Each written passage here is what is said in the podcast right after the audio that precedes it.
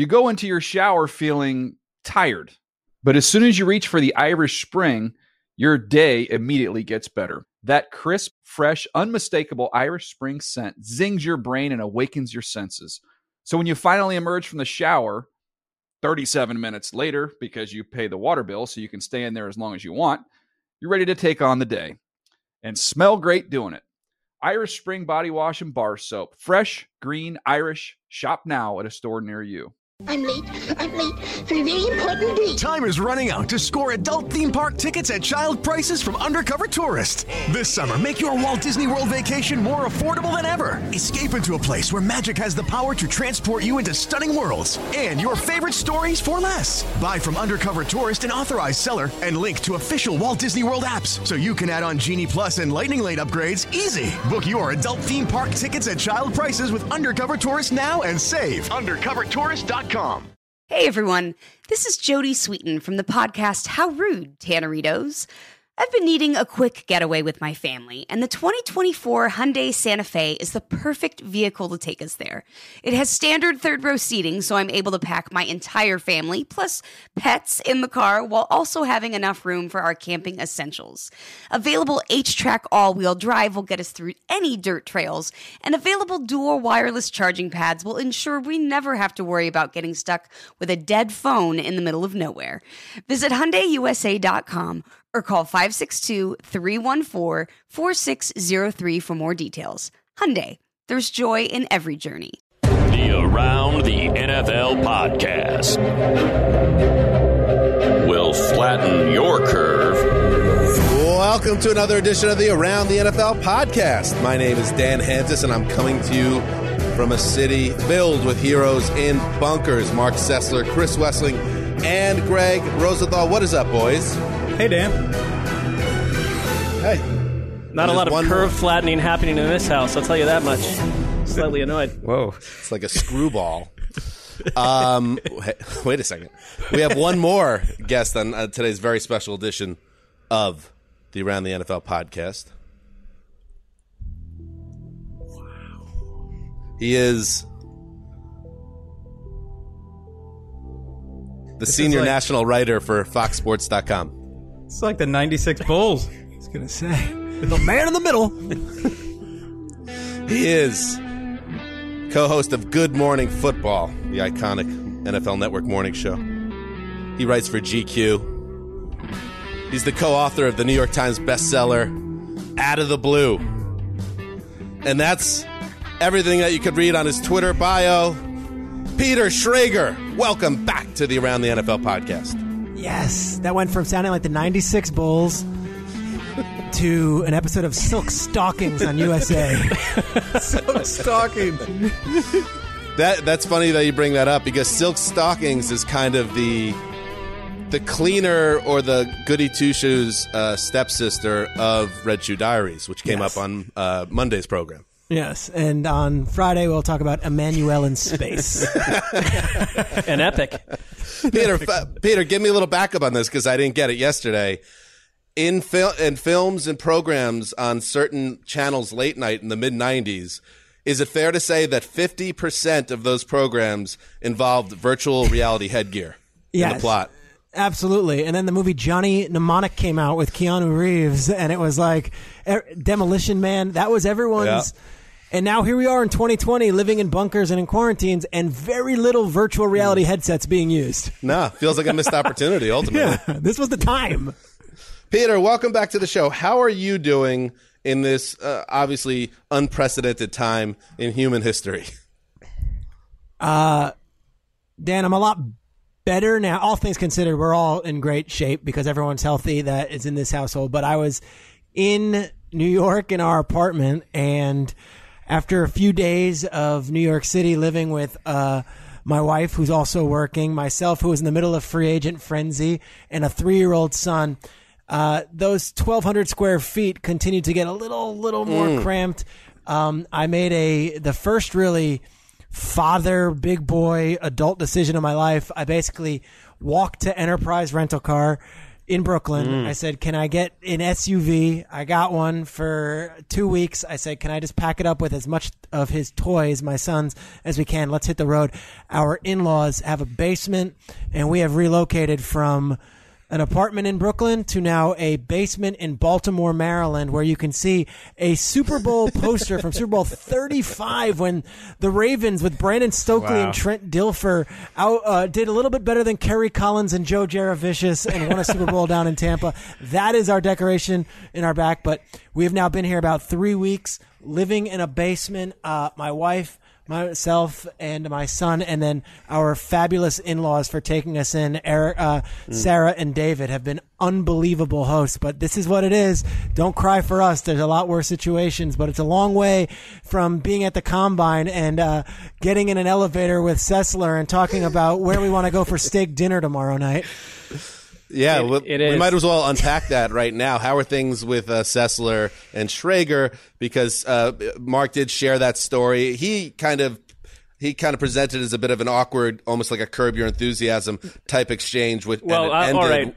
It ended with the, the famous uh, comment. I love you, bro. Like I, I think the only thing that was awkward was the clipped uh, time period because you know you got in, we were having a chat, and then my my door, the, the floor to, to my the room, the door to my floor opened up. I get out and I'm like, I, you know, I haven't seen Peter Schrager in a long time. There's this online uh, you know you're here you, you mentioned you've been hearing about these whispers of a feud i thought this is tough to unpack in eight to nine seconds um, inside a, a metal box the door opens i get out i'm like i have to close this conversation. Well what if i don't see peter again? What if a, uh, a pandemic were to hit the country and i wouldn't get a ch- chance to circle back with peter? And i just said all the first thing that came to my heart which was love you bro. Yeah, which i think that's you know that's a i don't think that's negative. I saw that as a i'm not sure when i'll see you again. I wish the best for you. As that door closed and the steel pipes combined, I whispered. It wasn't audible. I whispered, "Love you too." Oh, There was definitely you might have missed the exchange, but it wasn't just a monologue. That was a dialogue, and hmm. I'll I'll go one further. There's an arrogance to me saying, "I'm not sure what's going on on your podcast." You know, I hear a lot of stuff on Twitter. I, I knew it all. I listen all the time, guys. I also, but I had to take the high road and be a little bit like you know TV guy. I don't. I, I'm not really involved with what you're talking about, but I knew, and it actually hurt my heart thinking that Sessler felt there was a hmm. feud. Right. Well, you said you, you Mark, handled your it with extreme poise You said your first instinct was love you, bro. But actually, your first instinct was to make a list of the people you respected most at the company and not include Peter. Then well, let's let's back up the truck a little bit Well, because if you're new to the show, you should know how this started. Mark Yeah. has been on something of a quest over the past almost 12 months, looking for respect in the industry. And uh, when Peter joined us poolside at the NFL Media Talent Summit uh, on the uh, west side of Los Angeles, Uh, it Dan, let me explain. Let me yeah. explain. June 2019. June 2019. Just as timestamp that. Okay. good. Keep Timestamp, but this is and this is what happened. when you look around the circle here at the four of us which one do you respect the most which one do you respect the most Which one do you respect the most? The most. Now, it's not important what the answer was. I, I think it might have been me. Maybe it was Wes. I don't remember the answer from Peter in that moment. Uh, but because Mark didn't get it from you, he's been asking multiple guests on our show, Pete, for like that same thing. He's looking for that validation. And maybe the tip unsolicited totally peter. If that ever happened again maybe whoever asked the question you just say say it to them because that, obviously that's what they're looking for. I'm just going to stay out of it otherwise. Obviously. And i knew that at the time but i found the question to be to be so so self-serving for mark in that moment that i couldn't just i mean look he did a deep dive on sideline reporters probably two years ago. I was interviewed for it. It was one of the best articles i've read on the profession. He's done stuff on on cleveland browns that that i've read that is some of the most fantastic sports writing you will find. This kid is as good a journalist and writer that the nfl network has under its umbrella but you can't just give out bouquets and roses. You gotta keep him honest and you gotta keep him hungry. And i think his work has actually gotten better and steadily improved since that comment was made poolside. Would you agree? I think I, I would say this that uh, you know yes that's true. You galvanized me to a certain extent. Um, and I, I don't think that article would have even made it to publication were your words not involved in it. So we'll go there number two. But you know some of the great uh, you know relationships that began as feuds I, I'd think to the iconic uh, friendship between Macho Man Randy Savage and Hulk Hogan, with Greg sort of playing the Miss Elizabeth role in all of this. Uh, The mega look where that powers wound up. explode. Very, very productive relationships. So I just think you know we're in a tough time in our country. Hmm. Let's use this as a as a tent pole moment and move forward. Um, I've heard the words I need to see. In fact, I might just log off here and go make myself lunch because I feel good. Before Yeah, I- we go ahead, Peter. I feel great about it too. I, you know, you brought up a wrestling reference, which is fair. I would think almost Favre and Rogers. Now they take their, they're like, you know, buddies. They go and they hang out in, in Hattiesburg, Mississippi or wherever, you know, they can. I, and there was an obvious feud and now they've gotten over it. And I think everyone is better for it. And I'm ready to bury Mm. whatever hatchets were there. I just want to hug you virtually. Now, Yeah, the only I- problem I- with that, I am doing that too. the only problem with that comparison is that I bet Rogers and Favre actually still hate each other. But you know, that's Wes. You're, you have such a good view on things, clear-headed. You're a shaman.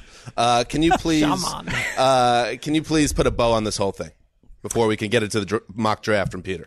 Well, I think the bow would be that Peter clearly respects Mark and Greg, but Dan and I are up for grabs still.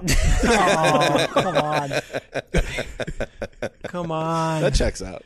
I, I, like did that. find it interesting now we, that Peter is taking credit for any growth that Mark uh, has made over the last six. days. Somehow I made it was a about nice me. Little move. That was a nice move. All right, Puppet Peter. master. So we uh, we obviously well not obviously but we're not the most um, accomplished journos when it comes to college football. Uh, one Pretty thing obvious. to respect about Peter Schrager is that Peter knows the whole thing. He's he's plugged in. He's a he's a great uh, NFL insider. But if you're looking for um, a mock draft, he's one of the top guys to go to as well because he has that knowledge of the game, college and pro level, and he's plugged in as an insider. Um, and before we get into the mock, Peter, I, just, I guess I'm curious a little bit your process for when you do a, an exercise list like this, a mock draft. By the way, good job by you. I don't like if I were like a uh, respected college or, or mock guy, I wouldn't do eleven mocks either because I feel like that cheapens the brand. You do one, two, maybe. Um, I know Mayock goes next level. Just doesn't he drop one like right before the draft? But you, this is your first Not one anymore, that just came yeah. out. That that's respect. Yeah. Um, two things. One, I I told NFL.com because they were like, let's start it off before the con. I go, no, no, no. Let's do one after free agency when I actually know what the rosters look like. And then let's do one more two weeks later. And then the day before the draft, I'll do a third and final one. And we said, okay, that's a good compromise instead of like 11 of them. Second of all, my process is very different than, than Daniel Jeremiah's, Bucky Brooks, um, Maurice Jones-Drew. Mine, I will tell you guys right now, and I think you guys are good, are better at this stuff than I'm. I am not an X's and O's guy. I can't tell you the first thing about what a player does in the nickel as opposed to when he's just a lone corner. Like I could talk the talk, but I would never fancy myself to tell you, here's what I think the team should do. And I think when we look at Daniel and we look at um, Bucky and we look at some of these guys, uh, McShay and Kiper, a lot of what theirs is is here's what they should do. I fancy myself as the guy who bases everything on this. And I'll text around and be like, what are you hearing? What do you think? What about this guy? Does this guy make sense there? And if there's a former coach who used to work on a staff elsewhere, does that seem like it fits the tendencies of this coach? So everything that I put forward is based on intelligence from other people. I would never fancy myself to be able to, to be Ozzie Newsome and put my, myself in his shoes, but rather I know people who might know Ozzie Newsome, who might know what Ozzie Newsome might do if the board was to fall this way. Your in-laws in Baltimore wouldn't you rub- potentially friends with Ozzie Newsome. Potentially, they're not. and that's how I, I want it. I want my mock draft that I read coming from a guy that's making phone calls and not just looking at the roster and throwing darts. So let's get into it. Uh, that was a shot across Jeremiah's uh, bow. Um, number one on uh, your list. Uh, let's just kind of go through. We'll speed through the first round here. Um, Joe Burrow, you have it number one. Did you think? And there's been a lot of um, theorizing that Cincinnati finally spent some money essentially for Joe Burrow to convince him. Do you buy into that? Did you hear anything like that in conversations you've had? Or is that more just like a theory that's caught fire a little bit amongst the football cognoscenti? Gagnoscente. Uh, leading into the combine, there was a lot of talk that Burrow didn't want to be a Bengal. I got to the combine, spoke to people in Burrow's world, also Burrow's world, also spoke to people in the Bengals organization. I think that there's a miscommunication of I don't want to be a Bengal. I'm going to be like Eli or I'm going to be like Elway. I won't show up to, Hey, I'm down to play wherever instead of saying I want to be a Bengal. So there's just like middle road. Um, he's an Ohio kid. I don't think he wants to be the pariah of Ohio. I also think what they did in free agency was very against the grain for what they usually do in free agency. They made a lot of moves. I think Joe Burrow is going to be a Bengal. He's going to be the pride of Cincinnati, Ohio for many years. And I think that they're the only way it wouldn't be is if there was some crazy, crazy trade offer.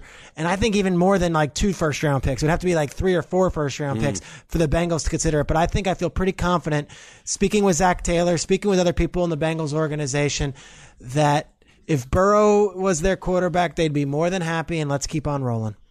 If, if who would make a trade offer like that? You hear a little bit about Carolina. Like if there was a team that would trade up to one, who do you think would be?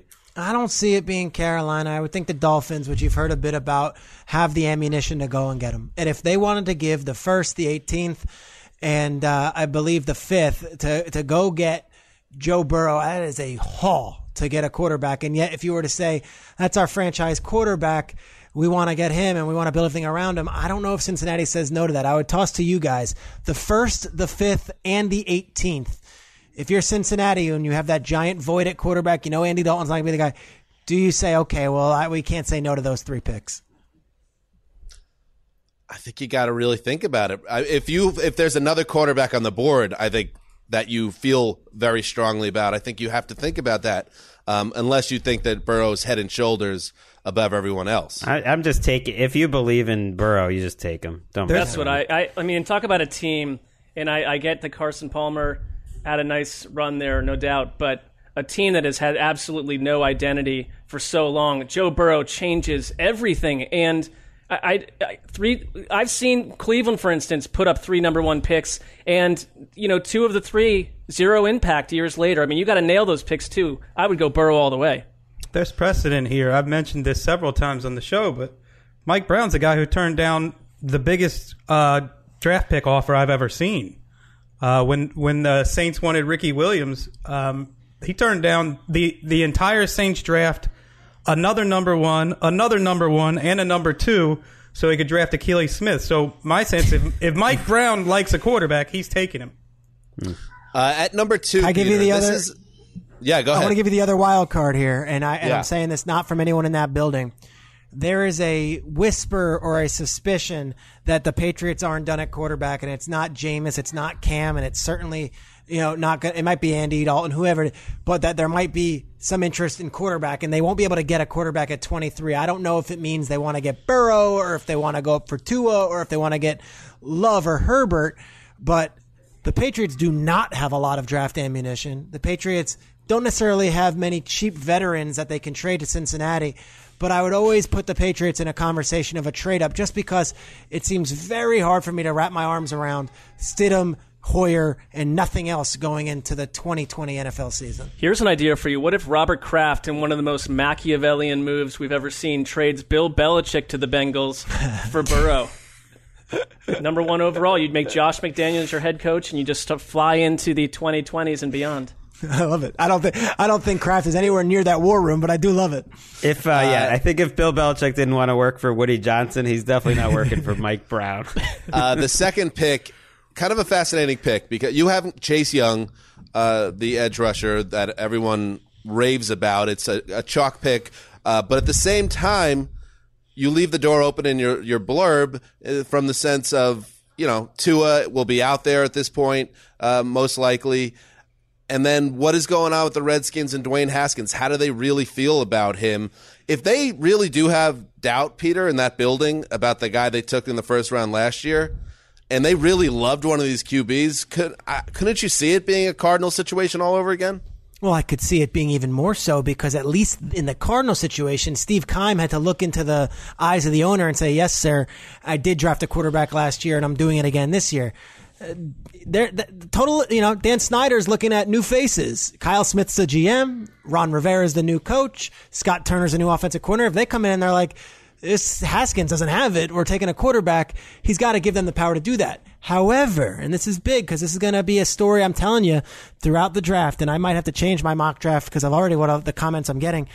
There is such a mixed bag when it comes to text messages and information and confidence in Tua right now. And I think any other hmm. year, because of what's going on in the country right now. Any other year, a team could be wowed by Tua once they bring him into their their facility and they do the dog and pony show and the car wash and here's Tua on the board and he's the most brilliant quarterback we've ever seen. And here's our doctor looking at Tua and oh my god, his hip looks amazing and his ankles are fine and this kid's going to be He's got no opportunity, no pro day, no chance to go into any of these facilities, no chance to meet with any of these coaches in person.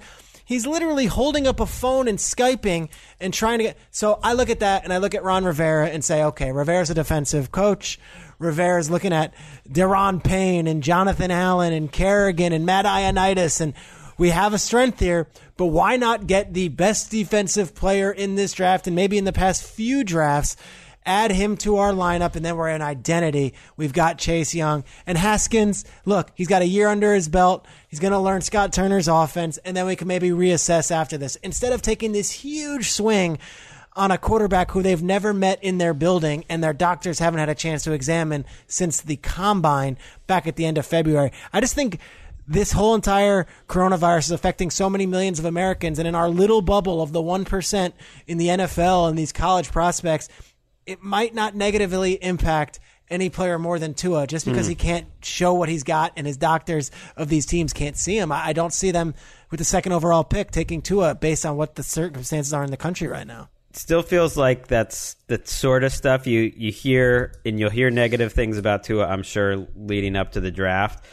about a lot of you know top shelf quarterbacks you know leading up to the draft but this is a guy that and I'm sure you heard this stuff too. This is a guy that people thought Stephen Ross the owner of the Dolphins wanted you know 18 months ago. So this so to me like the the fact that they can't work him out or you know whether it's the Dolphins or the Lions who, whoever it is that would take him I just feel like any quarterback is such a leap of faith that I don't I, I don't buy that he'll slip at all, and I still could imagine a scenario where where teams trade up with whether it's uh, Washington or Miami.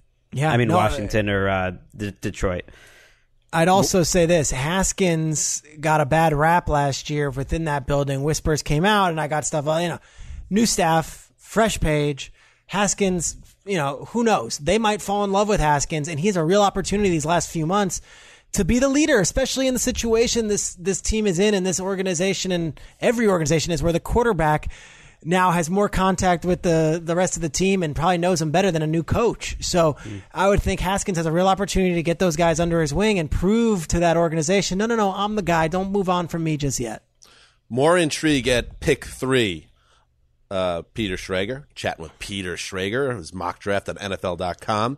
Uh, you have the Lions staying put right now at Jeff, uh, taking Jeff Okudah, the cornerback from Ohio State.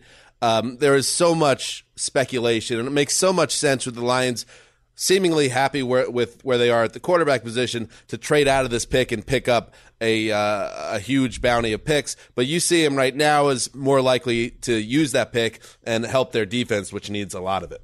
Yeah, I'm not going to say Matt Patricia's got one year left or Bob Quinn, uh, but there's there's been a couple years of of missing the playoffs. Now you're going into your third year as the head coach. Yeah, we're close in a lot of games. and Then you lose Darius Slay and Okudah, who I met with at the combine. Uh, we had him on Good Morning Football down there. He was fantastic.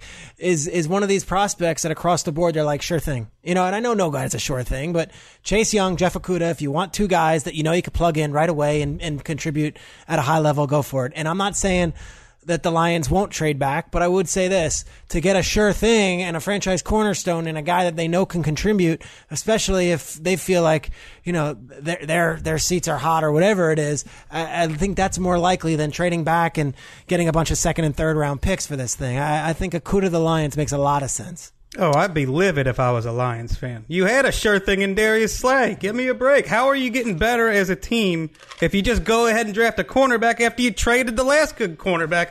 I would be so upset if I was a Lions fan and they did that. Well, you're going to be paying Jeff Okudah one tenth of what Darius Slay is going to want. Right, but are you a better career. team? No, but I look at the cornerback position and saying, okay, who is it? Uh, who is it out there? Okay, no, I'm Patricia. I'm a defensive coordinator and I'm a coach. Uh, yeah, for one get- more year. They We're could get- have it both ways, though. The the fact that they might be trading back to five or six or or where Carolina. I mean, that's kind of having your cake and eating it too. If you can get picks and you're still getting uh, a top five or six player, then that's that's pretty nice for a team like the Lions who need more than just one player. There's get, there's going to be quite a game of poker on this Tua thing. I bet you because I remember last year, and Ian might have been the one reporting it. And I'm not saying he was fed false information, but I think Schefter might have had it too. But like the Raiders, no, but the Raiders really like Haskins was like a big story. And then I think Schefter had something similar where it's like, wait, the Raiders are in the quarterback market. They had the fourth pick, you know, or third pick, whatever it was. Like that stuff happens right before the draft, and it's real. Like people will tell you that, and you have to kind of wait and whatever it is. I think the Tua thing is going to happen in about a week or two, where everyone's going to be saying that they're hearing Tua because I think a lot of these teams might not be as interested in Tua and might want to hear what the offer is for Tua. So beware or be ready for that. And I'm not sure. I don't have one team, and includes the Dolphins, that has been banging down the door telling me we absolutely love Tua. He's our pick if he's there. And, I and I think that could be something to examine, especially if Detroit's at the three spot, feeling pretty good about trading back. You're going to need someone wanting to trade up to get Tua. Well, you have the Giants. uh, Everyone knows Dave Gettleman's never traded away a first round pick or traded down. Uh, and you have them taking Jedrick Wills, uh, offensive tackle, makes a lot of sense. They got their quarterback last year, and now they're going to build the line with the best offensive lineman prospect in the draft. And then at, at pick five uh, and six, two quarterbacks. So you have the Dolphins, uh, yes, going with Tua, uh, and then Justin Herbert going to the Chargers with the sixth overall pick. So the, the big three quarterbacks come off the board within the first six picks. and that could flip flop. Like if the Dolphins take Herbert, I wouldn't be surprised at all. If the Dolphins take Justin Love at five, I wouldn't be shocked. I don't know who the Dolphins have number one on their board at quarterback. I do think they're taking a quarterback at five. And then I would think that the Chargers would take a quarterback at six, despite all their offensive line needs and how strong an offensive line class it is. From what I gather, they were very heavy in the Brady sweepstakes. They didn't get Brady. Tyrod's a great starter for, well, not great, but you know, he's a starter for a year and a good mentor and all that stuff. I, would be surprised if those two teams don't go quarterback five, six. I, I, I can't say I'm 100% certain what order after Burrow, but I think quarterback, quarterback, five and six. My one note of where we are, you know, six picks in, and I, it continues as we go down your first round here. Is a, it's one of the best, uh, you know, in terms of what people are saying about one of the talent richest first rounds in a long time. To the point where like all these players seem to be falling exactly where teams want them to. I mean, I, I just I'm accustomed to thinking if you're the Chargers and you're at number six, you better trade up to get that quarterback. But but there's these other guys here that make this scenario much more realistic than in the past. Yeah, no, absolutely, and that's why Okudah and Chase Young will be the second pick. I'd be shocked if he wasn't, but like Okudah is a complete wild card. Jedrick Wills, yes, Gettleman hasn't traded back, but Joe Judge is the new coach, and how many different expatriates are front office guys now, and how many Patriots former assistants are head coaches now? There's definitely a dialogue that could happen there where he's like, hey, look you know, Flores called me. I've worked with him 10 years. He's gone. Or Patricia's on the phone, whatever it is. Belichick's on the phone. I think those relationships matter more so than the history of Dave Gettleman never trading back from the four spot. Your next three picks, you got three defensive players coming off the board. Isaiah Simmons, uh, linebacker, safety, out of Clemson to the Panthers. Derrick Brown, defensive tackle out of Auburn to the Cards, and then Javon Kinlaw, a defensive tackle out of South Carolina. Uh, thoughts about uh, that spot of the draft? Yeah, so Isaiah Simmons, if he's there, I think that would make sense. Clemson guy, South Carolina, um, you know, state, and then obviously he's got the South Carolina and then the Carolinas with the Panthers. And I think he's fast and he's fierce and he's a leader. It's like Matt Rhule, like just intense. Um, I'd be surprised, even especially after the DeAndre Hopkins trade, if Derrick Brown was still on the board at eight and the Cardinals, who are desperate for defensive line help, wouldn't take him there. And then Kinlaw is really me with, like you said, the dart at the dartboard here. I can't tell you what Marrone and Dave Caldwell are thinking, but I would say this. A lot of juice around Kinlaw after the combine. Very raw prospect, but a guy that everyone's talking about. And after him on the defensive line, things get a little thinner. I think he's the last top tier defensive line prospect. And knowing that the Jaguars lost Calais Campbell, Yannick Ngakoue is probably a question mark with his future there. I wouldn't be shocked if they paired Josh Allen with Kinlaw inside and said, okay, at least we've got our sturdy front here and going forward with the Jaguars. I've I've seen a lot of speculation that there could be four offensive uh, linemen off the board uh, in the first ten picks. You you have it in this mock draft that by the time the Browns pick at ten, Uh, there's there's just one guy off the board. So Mekhi Becton uh, goes to the Browns at 10, and then 11, another offensive uh, line needy team, the Jets, who uh, like the Browns tried to address their offensive line in free agency. They will then take uh, Tristan Wirfs out of Iowa. Uh, that that makes a lot of sense for the Browns. Uh, let's start there, and then we'll get to the Jets because I have a thought on that. Is there any way the Browns don't take an offensive tackle if it shakes out like this, where they have the pick of you know three of the four top guys? Yeah, if one of the star defensive players falls to them. I mean, I, there's a lot of whispers about Clowney maybe being signed by the Browns if the Seahawks don't strike a deal with him in the coming weeks. And if that's the case, then yeah, I think they should go offensive line. But like, if Derrick Brown somehow slipped or if, say Okudah somehow slipped, I think they would listen to that, especially uh, knowing that they they've got they need help all over the place. But to me, you've got all these offensive weapons. You know, you've got all this firepower, and yet Baker Mayfield was running like a chicken with his head cut off all last season. I think that offensive line, especially when there's four guys, including Thomas, um, Andrew Thomas, including him and Becton and Wirfs and all these guys, when they're all there, I think one of them will fall to 10, and I think that would be a safe, if not smart decision. Would you be happy with that, Mark?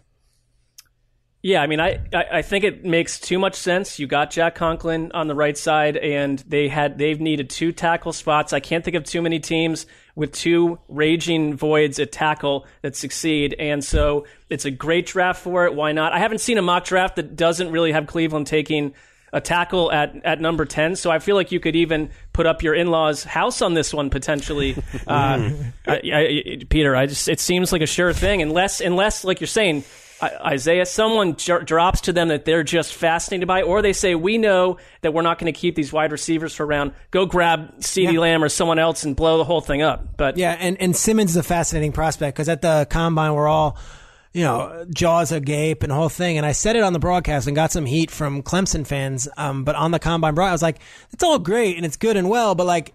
You very rarely see a roaming safety go top five. You very say very rare see a, a a linebacker at that size maybe necessarily. I mean, Devin White went in the top five last year, but Giants fans are doing flips for Isaiah. It's not an easy plug and play. Whereas if you say this is going to be your left tackle for the next 10 years, or at least you hope so, that's a lot easier sell in the room. So Isaiah Simmons, fantastic prospect, great athlete, incredible college player.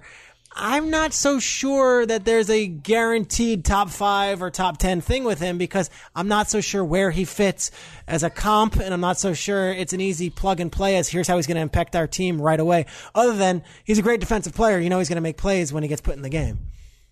the Jets at 11, the moves that Douglas made in free agency, and he was aggressive in rebuilding the offensive line.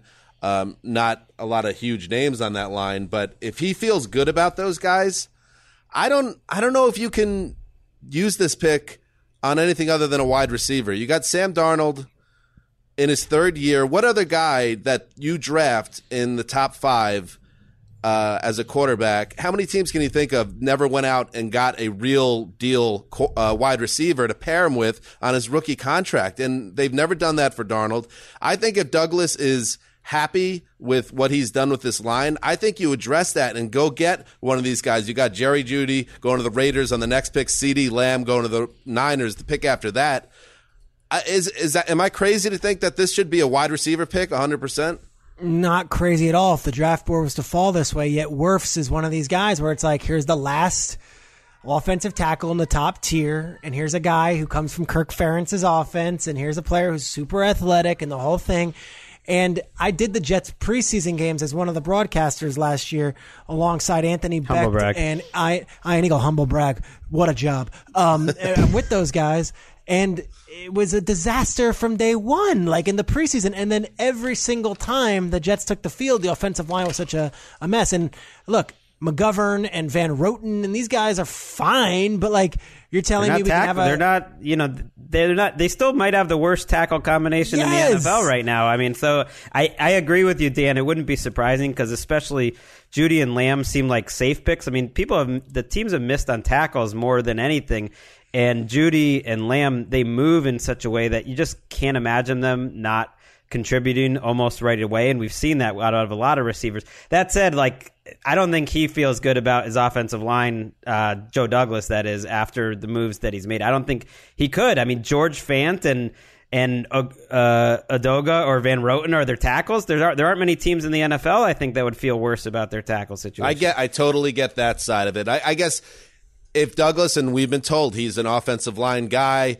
um, I'm we'll know basically when he makes that pick. Uh, if he really does feel good about what his free agency haul was, he's going to take the wide receiver. But if he thinks he needs the help, and if they have this guy, they're having mock drafts for all these top linemen are gone. If the Jets have the option of Wirfs or the top wide receiver, I'm sure they're going to be very happy. It's a good debate, and I think I remember when DeBrickashaw Ferguson was drafted the same year as Nick Mangold, and I remember being in Radio City, and like Jets fans are into the histrionics and the dramatics when, and Dan, you know, it's when like someone gets taken, like oh, and I remember when when Ferguson got taken, they all were like pointing to their heads, like smart pick, and then Mangold was taken, they were like yeah, like Jets fans also like to fancy themselves as like football guys, so if if the offensive line pick is the pick over a wide receiver. Don't be shocked if Jets fans all do like that that clap. Smart, like, bro. We know. Yeah, Smart, you are bro. in dangerous territory, Peter. But uh, I appreciate bro. what you're saying. Very smart. Exactly right. Um, all right, Wes, how you doing? By the way, I just want to say hi to you. Yeah, what's up? Oh, Wes? thanks, Dan. I'm doing What well. do you got going on? You got takes? Well,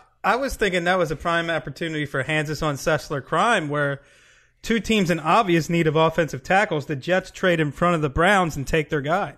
Mm, I like that. But they what to trade with the Browns, or they have to get up even higher? I, I just think it depends where the the. Browns. ta- it just depends that these if the tackles fall the way that Peter has it here. I think the Browns and Jets would be very very happy with that because other mocks have these guys going up a little little higher, and then suddenly you're taking Andrew Thomas.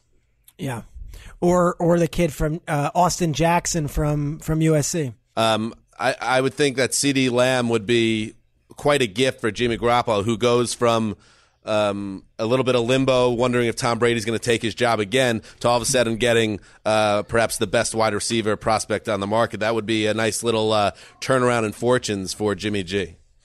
Here's the here's the thing. I think Oakland and San Francisco. There, I think. I'm sorry, Las Vegas and San Francisco. I think they're both taking receivers there, and I think it's going to be a combination of the three top ones: Ruggs, Lamb, or Jeudy.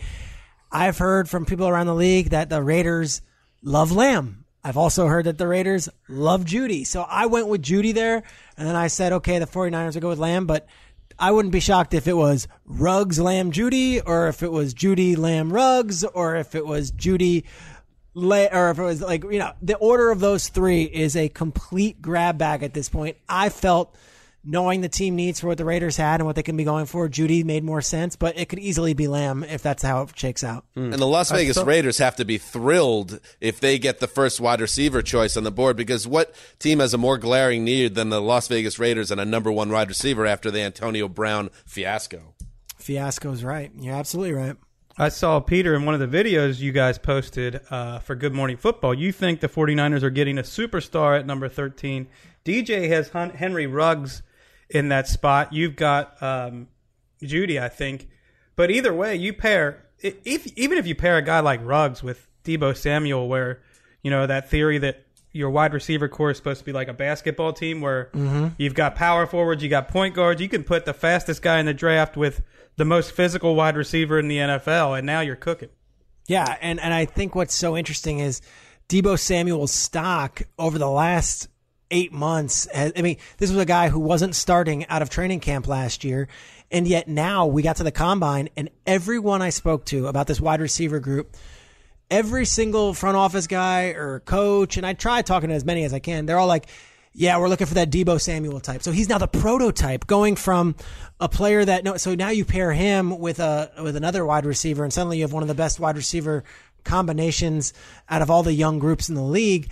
And Deebo Samuel, as of October and November, wasn't even a household name. Hmm. I I think you see the depth of this class in the mocks with the wideouts because I feel like in any other in a lot of other classes last year, for instance, if Lamb or Jeudy is in that class, there there may be top five picks, and they're one of the people that everyone's talking about a ton going into it because they seem about as complete and as kind of bulletproof, and they they do different things well. But in, in a lot of classes, they would be one of the media's favorite talking points. Whereas here, they could get pushed down to 12 or 13. I don't know if that'll happen because I think you know the Panthers are there, the Jets are there. Uh, there are still teams you could see taking a receiver earlier.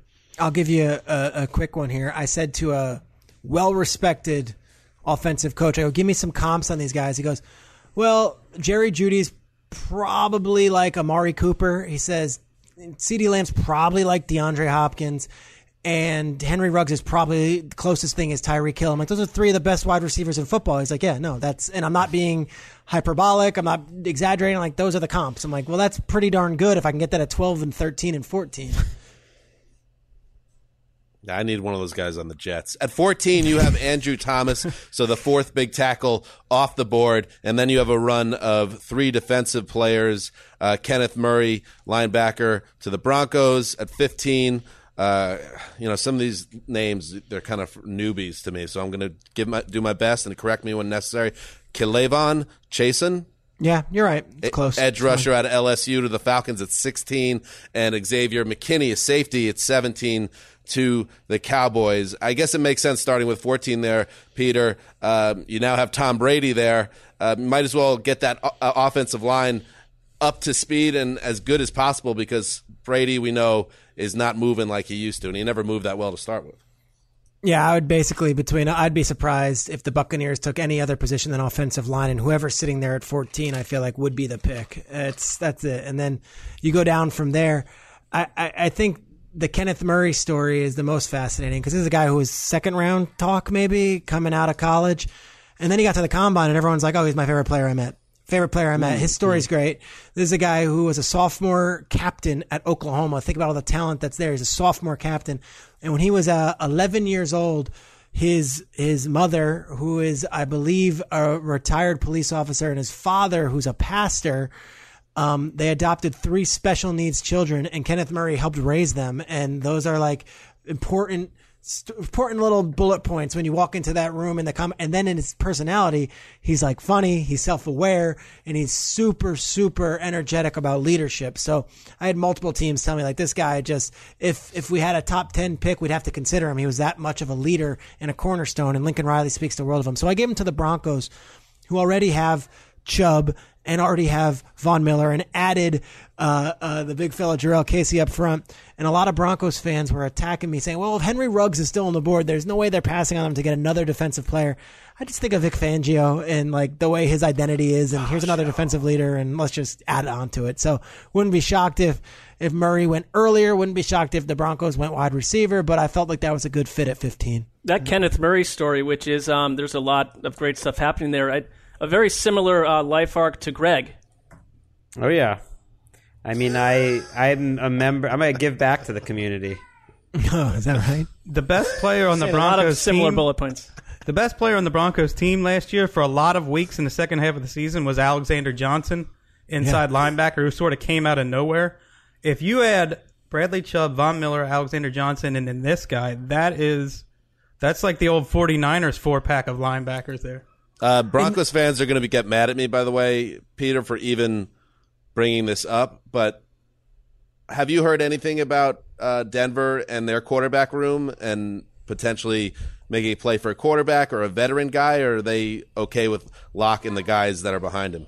No, it's a fair question. Look, everyone gets so sensitive, especially with a guy like Drew Lock who finished the season so well. I remember last year, I came out and I was like, the four, this is at combine. Like the Cardinals are taking Kyler Murray, and I just they're taking him. And Cardinals fans were so protective of Josh Rosen because that was their they've already invested, and that's what Broncos fans are with Drew Lock. But I'll tell you, everything I've heard out of Denver is that those guys are all invested in Drew Lock, and this is not one of those situations where second round pick last year had a nice finish, but let's go get our guy. No, I think Drew Lock is the quarterback for the Denver Broncos next season. All right, fair enough. Uh, let us keep moving. So you have Ruggs, Man, Dolphins fans are going to be flying. Uh, if they come out of this draft after the big free agency and then their first Tua draft picks, they go get uh, two playmaker, uh, you know, high visibility offensive players, Intuit quarterback, and then Henry Ruggs the third out of Alabama, a wide receiver to pair with two. That's what you do if you get a quarterback you love and believe in. Pair him with another young playmaker at wideout. That makes a lot of sense for Miami. Yeah, it does. Um, if he sat there, if he was there at 18, you put him with DeVante Parker. Uh, that's fantastic. That's that's a home run. I the way the draft fell for me, that's how it went. Like I couldn't give the Falcons a receiver. I didn't think that the Browns were going to go receiver, and it was like, why is Ruggs still on the board? I don't know. If he's there at 18, scoop him up. You Skype that in, you zoom that in, whatever you do now in the virtual draft. That one's that one's pretty easy. But I'm probably uh, being a little bit. I don't know. Uh, there, there's no chance. There's very little chance that Henry Ruggs will still be there at 18. But the way this thing fell, that's where he went.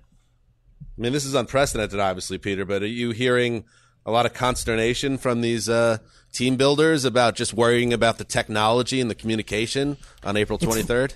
I actually got not an argument. I spoke to one today, a coach, an assistant coach, and he was like, "And the thing with Zoom is that it's so easy to hack. It's so easy to hack Zoom." I'm like, "All right." T- There's first like all, 80 time out." stories about hacking Zoom out there right now. And I it's love like, football guys.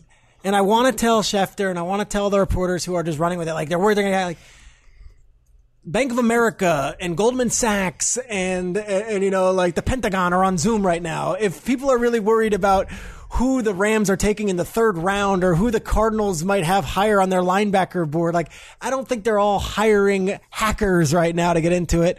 I, I would think that the world, uh, you know, there's a lot other companies going on. This is just another company. And yes, can you hack into Zoom?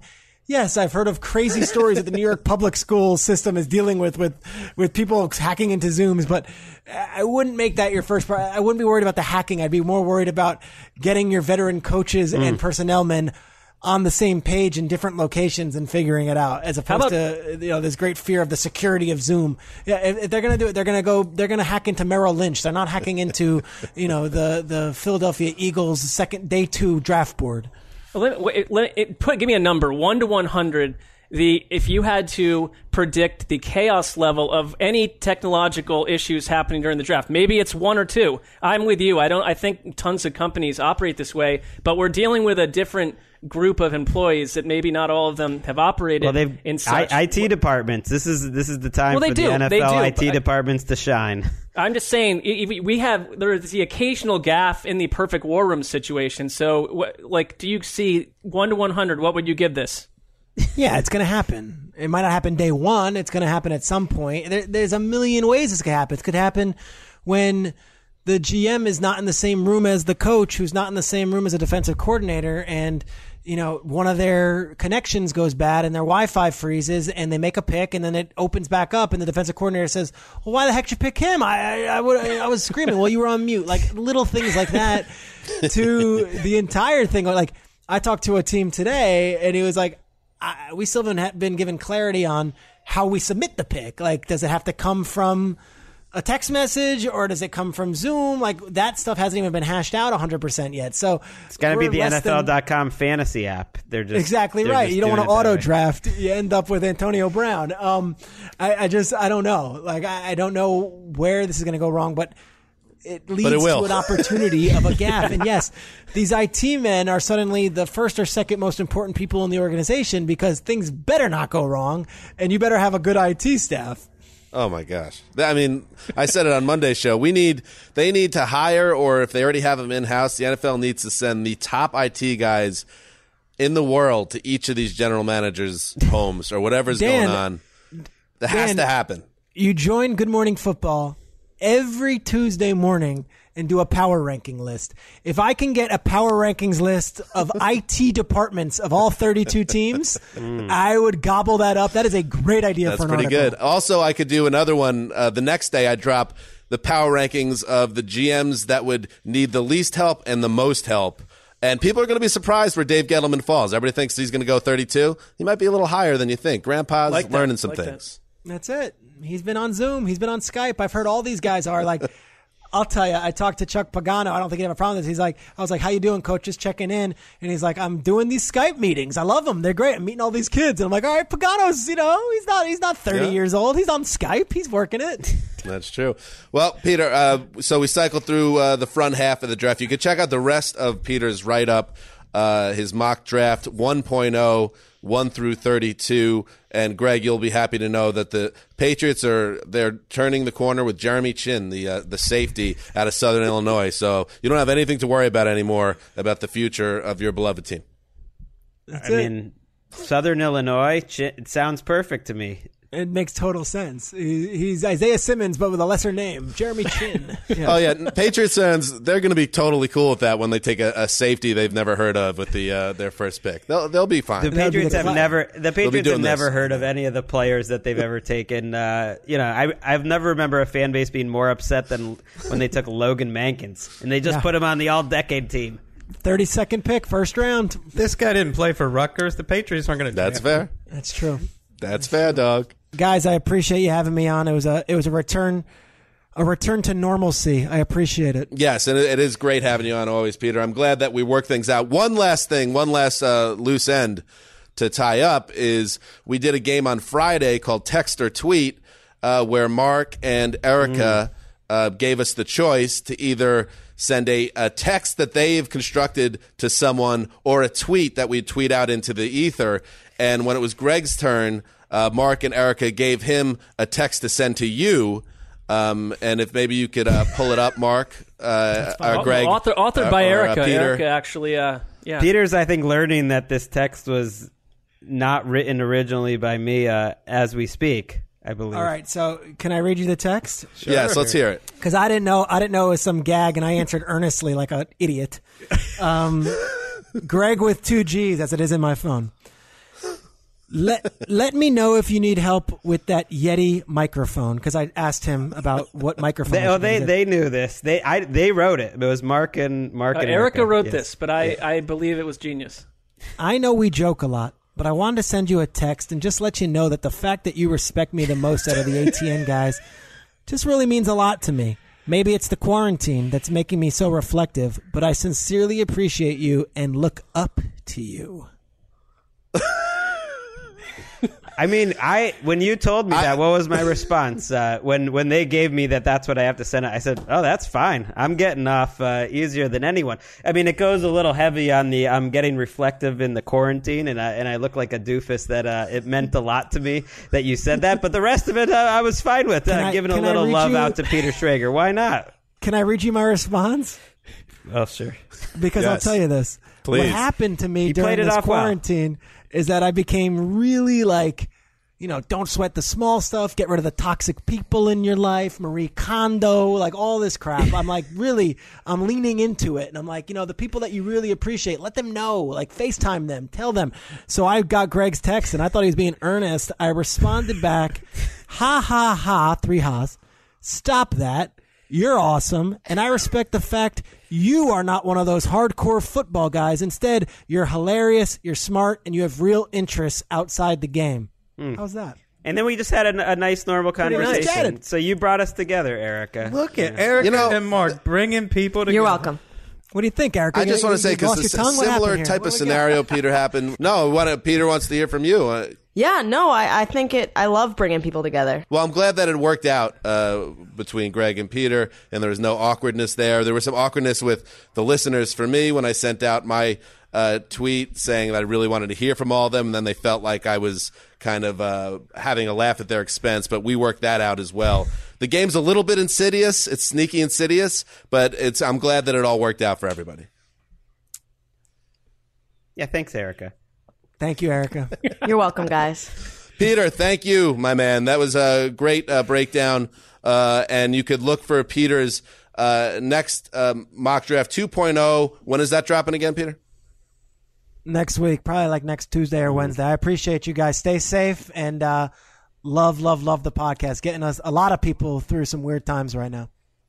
Love you too, Peter. And Good Morning Football on, is kind of ramping up to speed as well. You could check it out on social, on Twitter and Instagram as they uh, look for a path in this new bizarre world we're in. Uh, so check out Good Morning Football and follow Peter on Twitter if you don't already. This is Dan Hanzus signing off for The Quiet Storm, The Mailman, The Old Boss, Rick Hollywood, and the great Pete Schrager.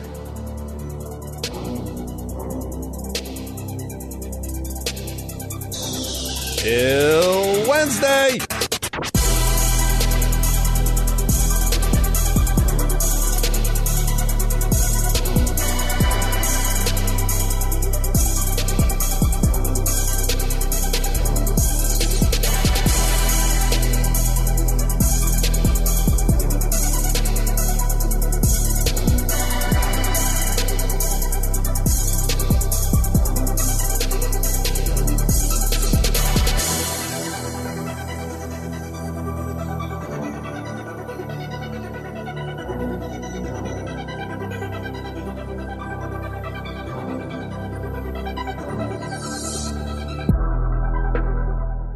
You go into your shower feeling tired, but as soon as you reach for the Irish Spring, your day immediately gets better. That crisp, fresh, unmistakable Irish Spring scent zings your brain and awakens your senses. So when you finally emerge from the shower, 37 minutes later, because you pay the water bill so you can stay in there as long as you want, you're ready to take on the day and smell great doing it. Irish Spring Body Wash and Bar Soap. Fresh, green, Irish. Shop now at a store near you. I'm late. I'm late for a very important date. Time is running out to score adult theme park tickets at child prices from Undercover Tourist. This summer, make your Walt Disney World vacation more affordable than ever. Escape into a place where magic has the power to transport you into stunning worlds and your favorite stories for less. Buy from Undercover Tourist, an authorized seller, and link to official Walt Disney World apps so you can add on Genie Plus and Lightning Lane upgrades easy. Book your adult theme park tickets at child prices with Undercover Tourist now and save. UndercoverTourist.com. At JCPenney, fashion counts for everybody and everybody. The weather is getting warmer and it's time to swap my winter layers for fun, vibrant, and cool clothing with so many fun things happening this spring, like Mother's Day and the Wind Down Tour. It's hard to find great looking clothes that fit you just right.